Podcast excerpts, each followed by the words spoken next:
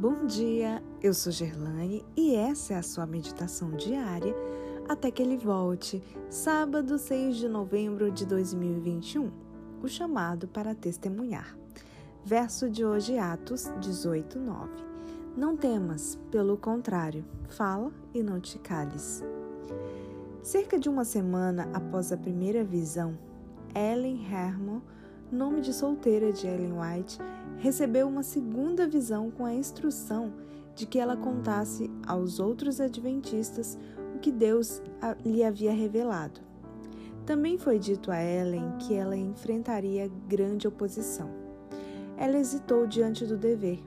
Afinal, raciocinou que sua saúde era frágil, tinha apenas 17 anos e era naturalmente tímida.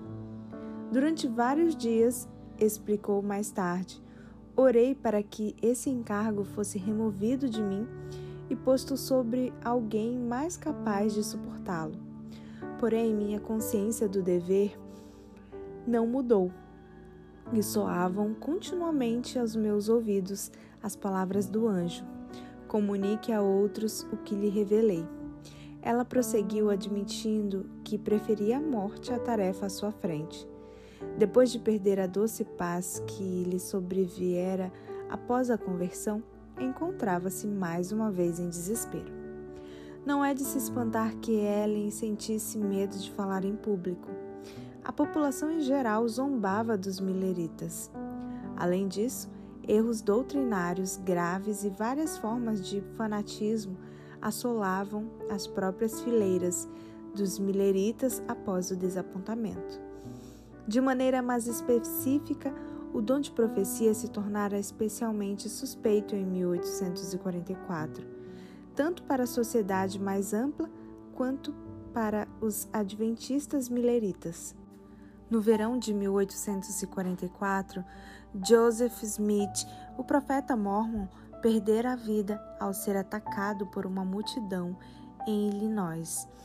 O fim de 1844 e o início de 1845 testemunharam o surgimento de um grande número de profetas adventistas de caráter questionável, vários deles atuando no Maine.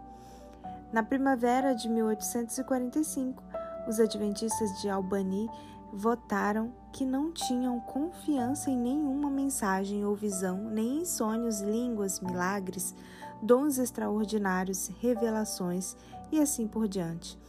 Em meio a uma atmosfera como essa, não surpreende que a jovem Ellen tenha procurado evitar seu chamado ao ministério profético. Contudo, a despeito de seus temores pessoais, ela foi em frente e começou a apresentar confortante conselho divino aos adventistas confusos. Algumas de suas primeiras visões trataram do fanatismo e da oposição ao dar conselhos e repreensões de natureza particular.